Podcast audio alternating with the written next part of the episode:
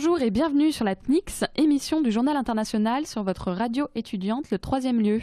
Alors aujourd'hui, on traite de la question kurde.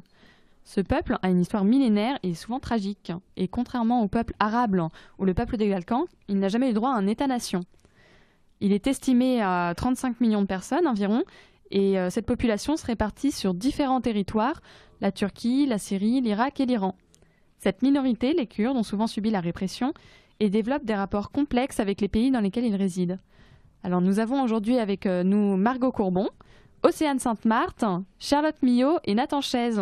Bonjour. Euh, alors, euh, c'est Océane, c'est toi qui commences et tu vas nous parler de l'identité et de la culture kurde, hein, c'est ça? Oui, c'est ça. Je vais commencer par l'histoire du peuple kurde, qui est très ancienne et très riche. Mais je ne vais pas vraiment rentrer dans les détails parce que sinon j'en ai pour la journée. Du coup, plutôt que faire l'émission toute seule, je vais me focaliser sur les grands points et l'histoire plutôt actuelle, puisque mon but est de vous faire comprendre qui est le peuple kurde aujourd'hui et quelle est son identité et sa culture. Alors, en effet, qui sont les Kurdes, Océane? Eh bien, les Kurdes forment le plus grand peuple apatride au monde. ils sont écartelés, comme tu l'as dit en intro, entre quatre pays la Turquie, l'Iran, l'Irak et la Syrie. Mais il y a aussi une importante diaspora kurde présente dans les pays de l'ex-URSS, en Europe, aux États-Unis et en Australie. Si le terme Kurdistan est régulièrement employé, le Kurdistan en tant qu'État unifié et reconnu n'existe pas, mais je ne vais pas trop euh, m'attarder là-dessus parce que Nathan nous détaillera tout ça dans sa chronique. Quelle est l'origine des Kurdes alors? Eh bien, leur présence dans la région remonte à l'Antiquité. Les Kurdes se revendiquent comme les héritiers des Mèdes, qui est une civilisation voisine des Perses, qui a conquis le Moyen-Orient au 7e siècle avant Jésus-Christ. Résultat, ils ne s'identifient pas comme des Arabes et parlent d'ailleurs une langue indo-européenne proche du perse. Malgré une résistance féroce, ils se convertiront finalement à l'islam au 7e siècle après Jésus-Christ lors des invasions arabo-musulmanes. Et ce sera au XVIe siècle que le, que le Kurdistan apparaît comme une entité géographique et que l'idée d'appartenance à une nation kurde émergera. Et combien sont-ils? Alors là, ça se complique parce que aucun des quatre pays n'a fait de recensement sur sa, population kurde, donc on ne connaît pas leur nombre exact. Mais les estimations oscillent entre 20 et 40 millions, et on retient souvent le chiffre de 35 millions. Selon l'Institut kurde de Paris, il serait environ 15 millions en Turquie, soit environ 20% de la population, 6 à 7 millions en Iran, 2 millions en Syrie et 5 millions en Irak. Alors, et quelle est leur religion? La grande majorité des Kurdes, environ 80%, est musulmane sunnite, même si ce n'est pas tout à fait le même sunnisme que celui des Arabes et des Turcs. Le reste des Kurdes, de confession musulmane, se partage entre le chiisme et l'alévisme, qui est une dissidence du chiisme. Mais on a aussi des Kurdes chrétiens, qui se divisent entre catholiques, assyriens, chaldéens et syriaques. Et de nombreux Kurdes se réclament aussi du yézidisme, qui est une religion qui leur est propre et à laquelle on ne peut pas accéder par conversion. Dans le nord de l'Irak, on trouve aussi une petite communauté de Kurdes Shabak, qui est une religion dérivée du chiisme et du yézidisme. Et enfin, les Kurdes comptent une communauté juive de 25 000 personnes environ, mais la plupart se sont aujourd'hui exilés en Israël. D'accord. Et quelle est leur langue? Alors là aussi, c'est compliqué, puisque euh, le kurde comme langue et comme écriture n'est pas unifié. Ils ont deux dialectes principaux, différents mais proches et compréhensibles l'un par l'autre. On a d'abord le kurmanji, qui est le principal ensemble linguistique kurde, qui est surtout parlé dans le nord, en Turquie et Syrie principalement, mais aussi dans le nord du Kurdistan d'Irak et du Kurdistan d'Iran. C'est un dialecte qui fonctionne sur l'alphabet latin, alors que le sorani, c'est un dialecte, c'est le deuxième dialecte qui fonctionne sur euh, un alphabet arabe et qui est lui surtout parlé dans le sud du Kurdistan d'Irak et d'Iran. Alors, euh, est-ce que les Kurdes ont été euh, persécutés? On en parle souvent. Alors oui, ils l'ont été. Et justement, le sentiment national s'est vu renforcé par cette persécution, qui est passée par euh, une interdiction de leur langue, de leurs coutumes, ainsi que de leurs associations et de leurs partis, par des changements de prénoms, une arabisation de leur village, des déportations, des emprisonnements, la torture, voire même des génocides, même si c'est un terme qui reste encore à discuter. Euh, alors, et quelle est la place des, femmes dans la société kurde? Alors oui, j'ai voulu développer ce point parce que la place qu'occupent les femmes dans la société kurde fait partie de ce qui forge l'identité et la culture kurde. puisque dans l'histoire kurde, les femmes sont traditionnellement au même niveau que les hommes, ce qui n'est pas forcément le cas dans d'autres pays de la région. Plusieurs origines sont avancées, et il y en a une qui renvoie à l'image du mauvais musulman, dont certains groupes kurdes ont pu être affublés dans la littérature arabe et turque, qui impliquait qu'ils ne respectaient pas les préceptes de l'islam et pouvaient avoir des mœurs légères, comme favoriser l'égalité homme-femme. Mais ce défaut moral a ensuite mué en vertu sous la plume des voyageurs européens, qui, à travers le récit de rencontres avec des femmes charismatiques, ont perpétué ce stéréotype. Le cadre de vie très difficile et le climat rude peuvent aussi expliquer cet égalitarisme, puisque comme les travaux agricoles sont difficiles et que les tâches se ressemblent, il n'y avait pas vraiment une place spécifique pour un homme ou pour une femme. Quoi qu'il en soit, c'est grâce à cet héritage que les femmes ont pu se faire une place en politique, même si la possibilité d'accéder à des postes de direction a néanmoins été le fruit d'un long processus. Les femmes sont également très présentes dans les forces armées kurdes qui luttent contre Daesh et l'État islamique. Parfois, elles constituent jusqu'à plus de 50% de certains groupes armés. Mais cet égalitarisme est cependant limité et différent suivant les pays. Mais j'ai décidé de rester positive et de ne pas décrire les abominations que subissent certaines femmes, et à la place de vous présenter Leila Zana, qui est une des grandes figures féminines kurdes. Quelqu'un a une idée de qui c'est ou de ce qu'elle a fait? Non, pas, du tout. on connaît pas. Alors, c'est une femme qui est née en 1961 en Turquie, qui a grandi dans une famille euh, plutôt modeste. Son père l'a obligée à arrêter les études et à se marier à 14 ans, avec Mehdi, son cousin, qui a 20 ans, qui a 20 ans de plus qu'elle et qui est activiste au Parti ouvrier turc. Et c'est finalement ce mariage arrangé qui va changer le cours de sa vie, puisque en 1977, Mehdi Zana devient le premier maire kurdiste en Turquie. Mais suite au coup d'État du 12 septembre 1980, il est arrêté et condamné à 35 ans de prison. Ce sont alors les visites en prison et le contact régulier avec les familles d'autres prisonniers politiques qui vont préparer l'entrée de Leila Zana dans le combat politique. En 1984, elle va commencer à participer à ses premières activités politiques, comme par exemple euh, des grèves devant la prison ou des manifestations pour l'amélioration des conditions de vie des prisonniers. Et c'est en 1988, lors d'une visite, qu'elle va assister à des scènes de violence contre des prisonniers et en protestant vivement avec d'autres détenus, elle va être arrêtée et condamnée à 7 jours de garde à vue durant lesquels elle sera torturée. Et c'est l'enchaînement de tous ces événements qui vont transformer Leila Zana en une personnalité politique et qui vont lui permettre, lors des élections législatives de 1991, d'être élue aux côtés de 21 autres députés kurdes du Parti travailliste du peuple. Et elle devient là la première femme députée et kurde en Turquie. Mais forcément, la prise de possession de son, siège, ne passe pas inaperçue et elle fait scandale au Parlement en prêtant serment en langue kurde.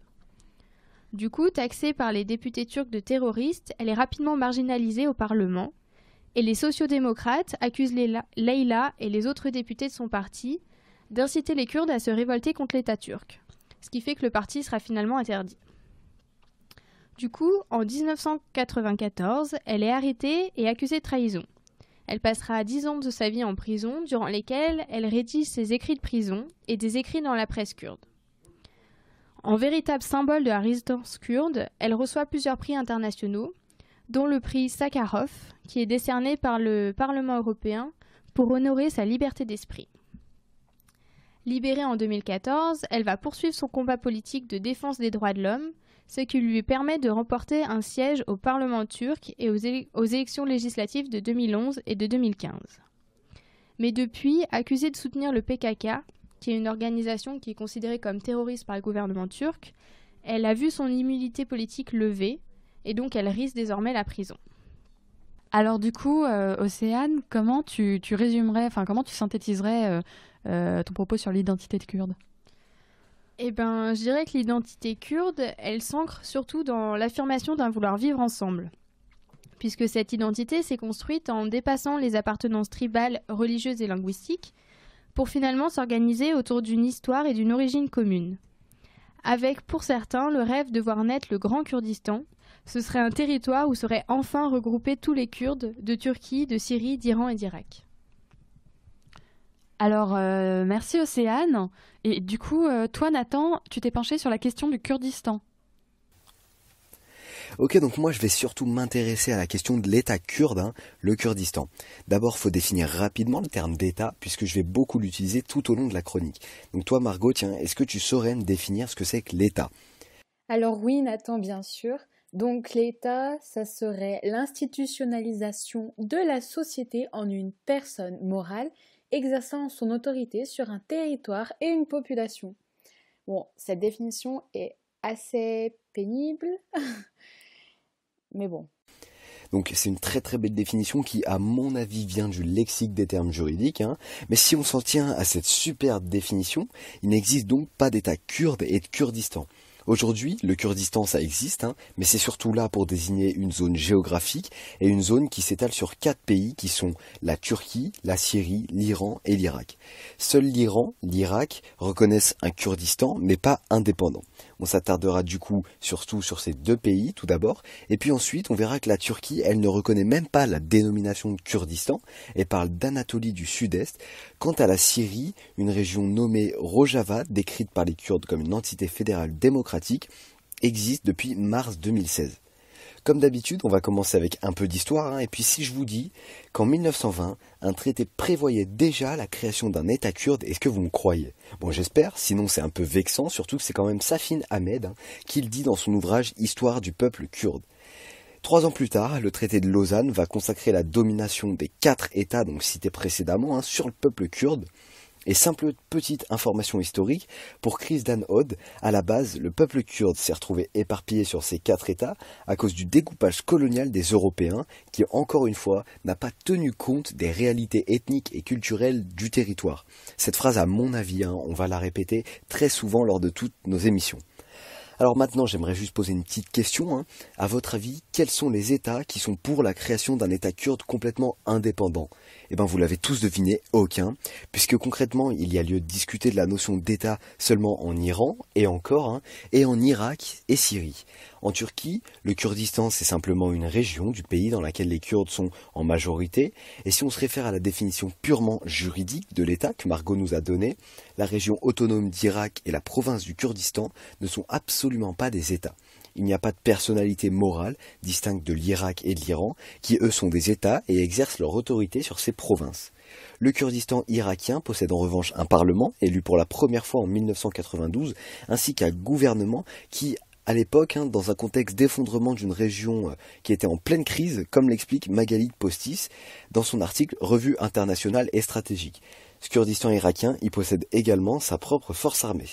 En Syrie, la situation elle est complexe et pour Adrien Jolme du Figaro, cette région elle est née à la faveur de la guerre civile. En effet, le régime syrien, hein, débordé par les soulèvements populaires, n'a pu empêcher la création d'une région autonome. Une milice kurde s'est mise en place pour la protection de la population et cette région suit le modèle du municipalisme, du municipalisme libertaire, mélange de marxisme et de libertarisme. Le but est d'aboutir à la création d'une société démocratique et écologique sous forme d'un État fédéral selon Adrien Jaune. On peut qualifier cette région d'un pays sans État, puisqu'en effet la société est organisée mais pas suffisamment institutionnalisée. Aujourd'hui, selon Alan Kalval, correspondant pour Le Monde à Erbil, la capitale du Kurdistan irakien, la perspective d'un État kurde indépendant semble de plus en plus loin. Pas seulement en Irak, mais aussi dans les trois autres pays où sont éparpillés les Kurdes. La principale raison, c'est que la création d'un État kurde mettrait en péril l'intégrité du territoire, qui est une composante essentielle de l'État, et notamment de ses valeurs nationales, décrites par le politologue Georges. La solution qui pourrait réconcilier les peuples serait alors de créer un État fédératif dans les différents pays, voie que l'Irak avait commencé à emprunter en donnant le statut de région autonome à la région du Kurdistan, mais depuis le référendum de 2017 fait contre la volonté de Bagdad, cette solution semble de moins en moins envisageable et on comprend bien que quatre États ne vont pas refonder toute leur structure simplement pour un peuple qui, selon Pierre Breteau, journaliste au Monde, ne possède pas de langue et d'écriture unifiée. Alors euh, Margot, toi tu vas nous parler des mouvements kurdes euh, en Irak et en Iran, c'est bien ça? Donc oui, c'est tout à fait ça. Je vais vous présenter et vous expliquer les différents mouvements kurdes en Irak et en Iran. Donc aujourd'hui, on entend souvent dire que les Kurdes, ils souhaitent leur indépendance, mais ce n'est pas forcément ce que tous les Kurdes veulent. D'après Pascal Thor de France Kurdistan, il ne serait pas favorable à la question d'un État kurde. Ils souhaiteraient plus une région autonome dans leur propre État. Ils veulent démocratiser leur propre pays pour avoir une liberté de circulation plus grande, donc ils ne chercheraient pas tous l'indépendance, mais l'autonomie des zones du Kurdistan. Selon Le Monde, l'idée d'un État kurde indépendant est chère à une majorité de Kurdes d'Irak. En Irak, les Kurdes sont regroupés sur une région dont l'autonomie est reconnue par la Constitution adoptée en 2005, comme le dit Nathan, après la chute du président Saddam Hussein. Le référendum, qui a été effectué le 25 septembre 2017 sur l'indépendance des Kurdes, a divisé pour plusieurs raisons. Il y a tout d'abord Barzani, le chef euh, du Parti démocratique du Kurdistan, qu'on nomme euh, PDK, a estimé que son propre pouvoir était menacé et donc effectuerait un référendum par conviction et par volonté de se relégitimer. La région traverse également une crise économique à cause du coût du pétrole. Le Kurdistan ne serait donc pas prêt pour l'indépendance. Il y a alors euh, des mouvements kurdes qui se distinguent en Irak, qui ne partagent pas le même avis sur l'indépendance. Tout d'abord, il y a le mouvement Goran, qui a été fondé en 2009. C'est un parti d'opposition à la coalition composée du PDK et de l'Union patriotique du Kurdistan UPK. Il est assez puissant électoralement, mais il n'a pas, de pouvoir politique réel. Il estime que ce référendum pourrait empirer la situation du Kurdistan et il a agi afin de boycotter la session du Parlement confirmant la tenue du référendum. Euh, les régions du Nord sont contrôlées par le PDK et sont assez partisanes du oui. Il y a également le sud du Kurdistan irakien, sous l'influence de l'UPK, qui n'est, lui, pas très favorable à l'indépendance. Ah, donc, à votre avis, quels sont les résultats de ce référendum? Je sais pas, ils sont plutôt pour le. Ouais, je dirais plutôt pour.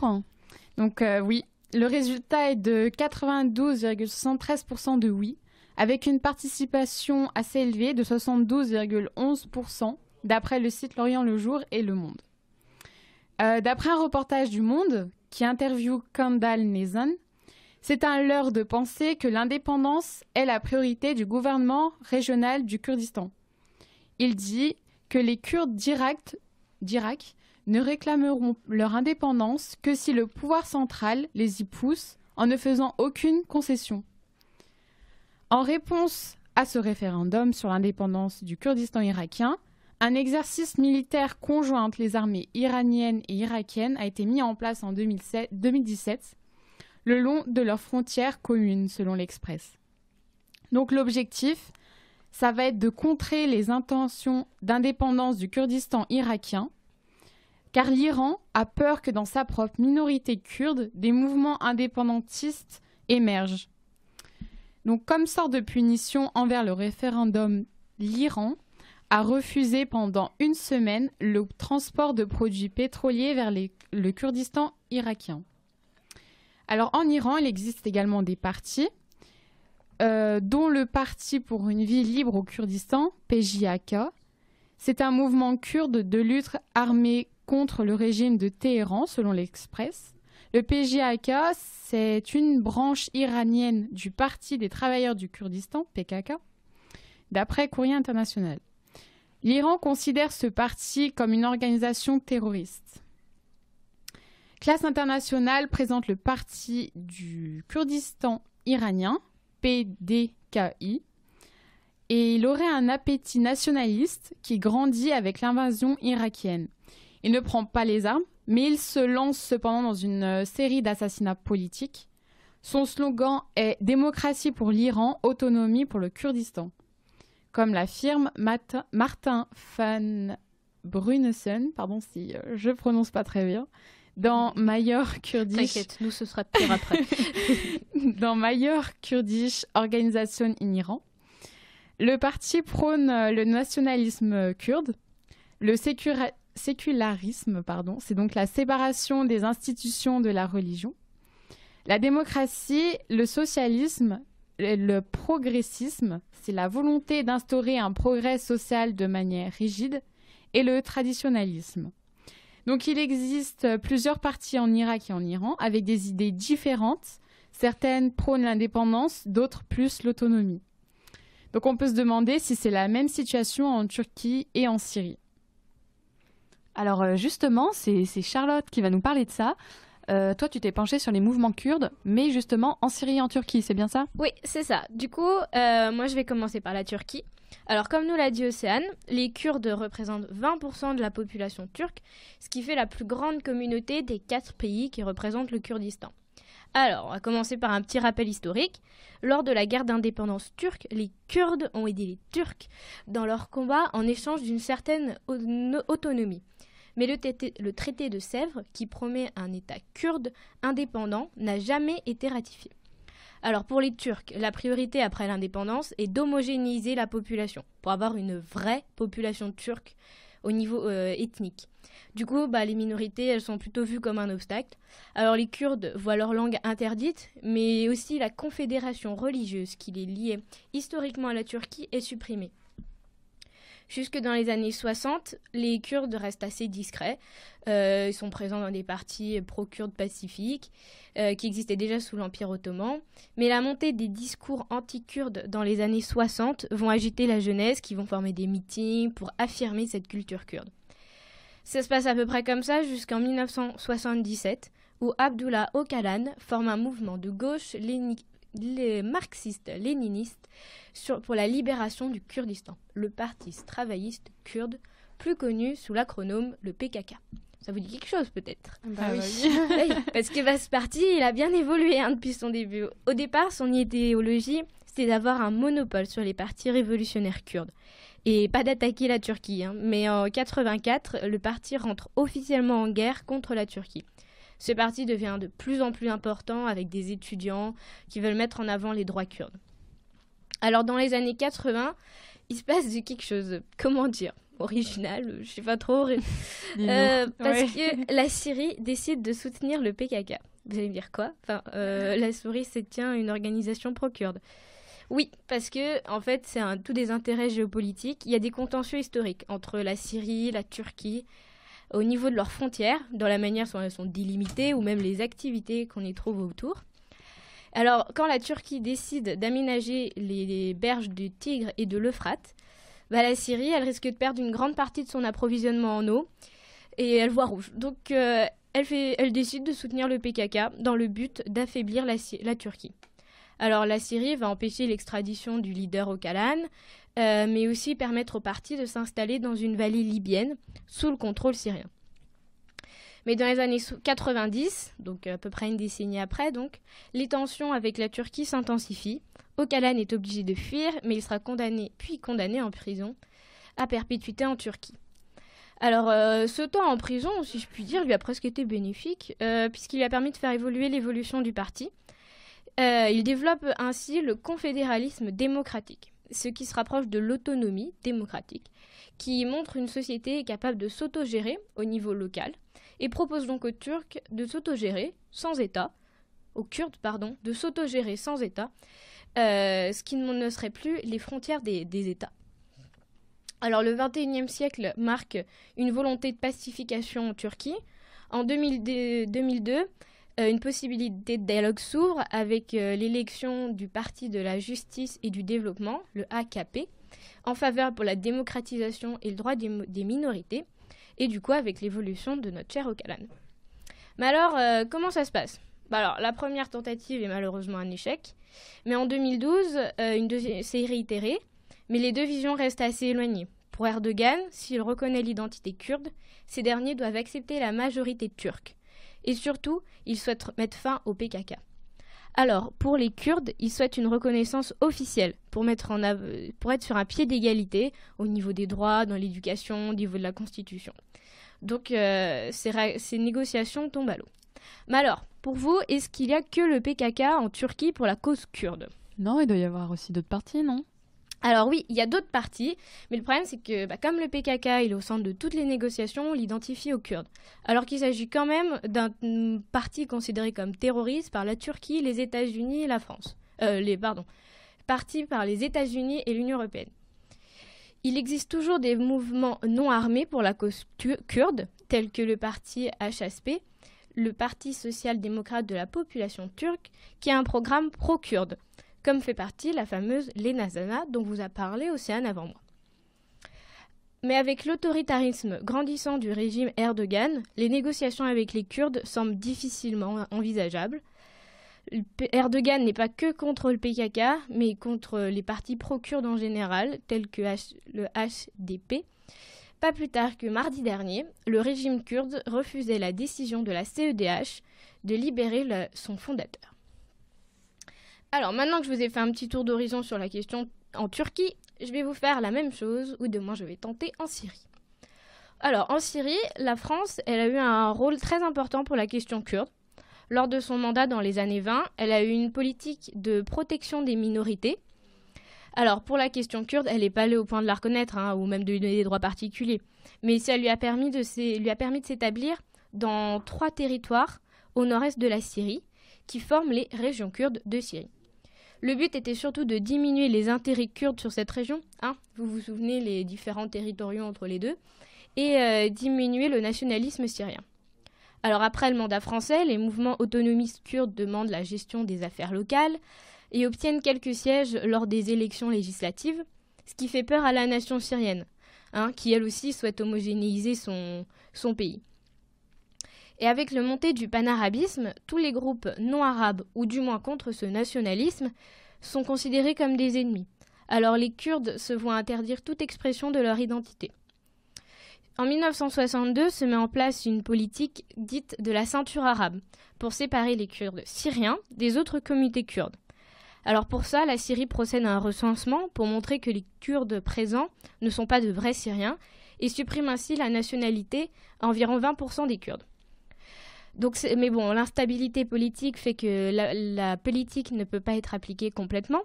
Mais en 95, ces Kurdes apatrides, du coup, euh, vont devoir euh, émigrer pour laisser place à des familles arabes qui font face à des inondations. Alors, pour vous, combien est-ce qu'il y a de partis kurdes en Syrie? Je sais pas du tout. 3, 4 ah bah, t'en es loin. Une vingtaine de parties ah, pour 2 hein. millions de eh Kurdes. Eh ben oui. Il y a pas mal de tensions et tout. Alors du coup, ils essaient de se rapprocher des partis irakiens pour euh, essayer d'un peu homogénéiser tout ça. Mais euh, comme ils restent moins actifs qu'eux, les... avec leurs deux revendications principales, des droits civiques et humains et le retour de la culture, dont la, la langue.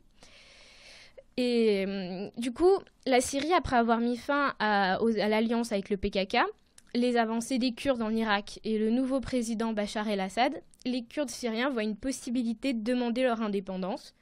Mais en mars 2015, il y a une émeute qui fait une quarantaine de morts. Et du coup, les trois régions euh, kurdes manifestent contre la répression policière, ce qui donne une image kurde unie et solidaire.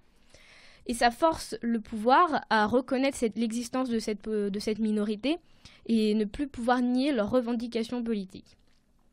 Alors les tensions restent latentes jusqu'à la, révolution, la révolte syrienne de 2011.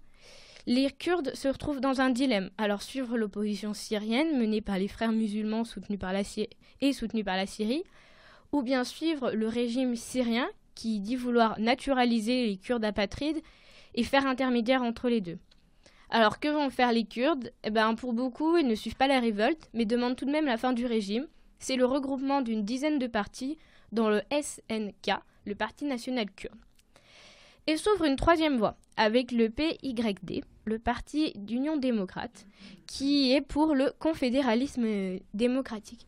Alors, euh, qu'est-ce que c'est le confédéralisme démocratique? Tu vas nous le dire Eh ben, je vous l'ai déjà dit si vous aviez bien écouté. C'est l'idéologie de Kalan, le, directeur, le, le, leader du PKK. Parce que oui, les deux sont liés idéologiquement, pardon, et il existe une coopération entre eux, mais le PYD, lui, n'est pas considéré comme terroriste. Et il va d'ailleurs gagner en importance euh, lorsque Bachar el-Assad va retirer ses troupes dans le nord de la Syrie. Il en profite pour imposer, pour s'imposer dans cette région kurde, où même si le régime syrien est toujours présent, euh, pour mettre en place une société, donc avec des Kurdes essentiellement, basée sur l'égalité homme-femme, la diversité ethnique et religieuse, mais il va créer une milice pour sécuriser les enclaves kurdes, alors euh, d'abord de l'État islamique, mais aussi pour contrôler les Kurdes. Alors bien que le régime du PYD soit autoritaire, il est légitimé par la peur du retour du régime syrien, et l'arrivée de l'État islamique. Mais c'est aussi par sa volonté de mettre en place ce confédéralisme démocratique où la gestion euh, est donnée aux locaux qui, lui permet de rester en place. Alors aujourd'hui, la place des Kurdes reste euh, complexe dans ces deux pays, ou même je pourrais dire dans les quatre pays, euh, dans une région qui est troublée par des régimes autoritaires, le Daesh, tout ça, et les Kurdes de Syrie donc semblent avoir trouvé dans une certaine mesure une manière d'être autonome, alors qu'en Turquie, le, le régime souhaite attaquer ces régions, ce que la presse française qualifie de djihad anti-kurde.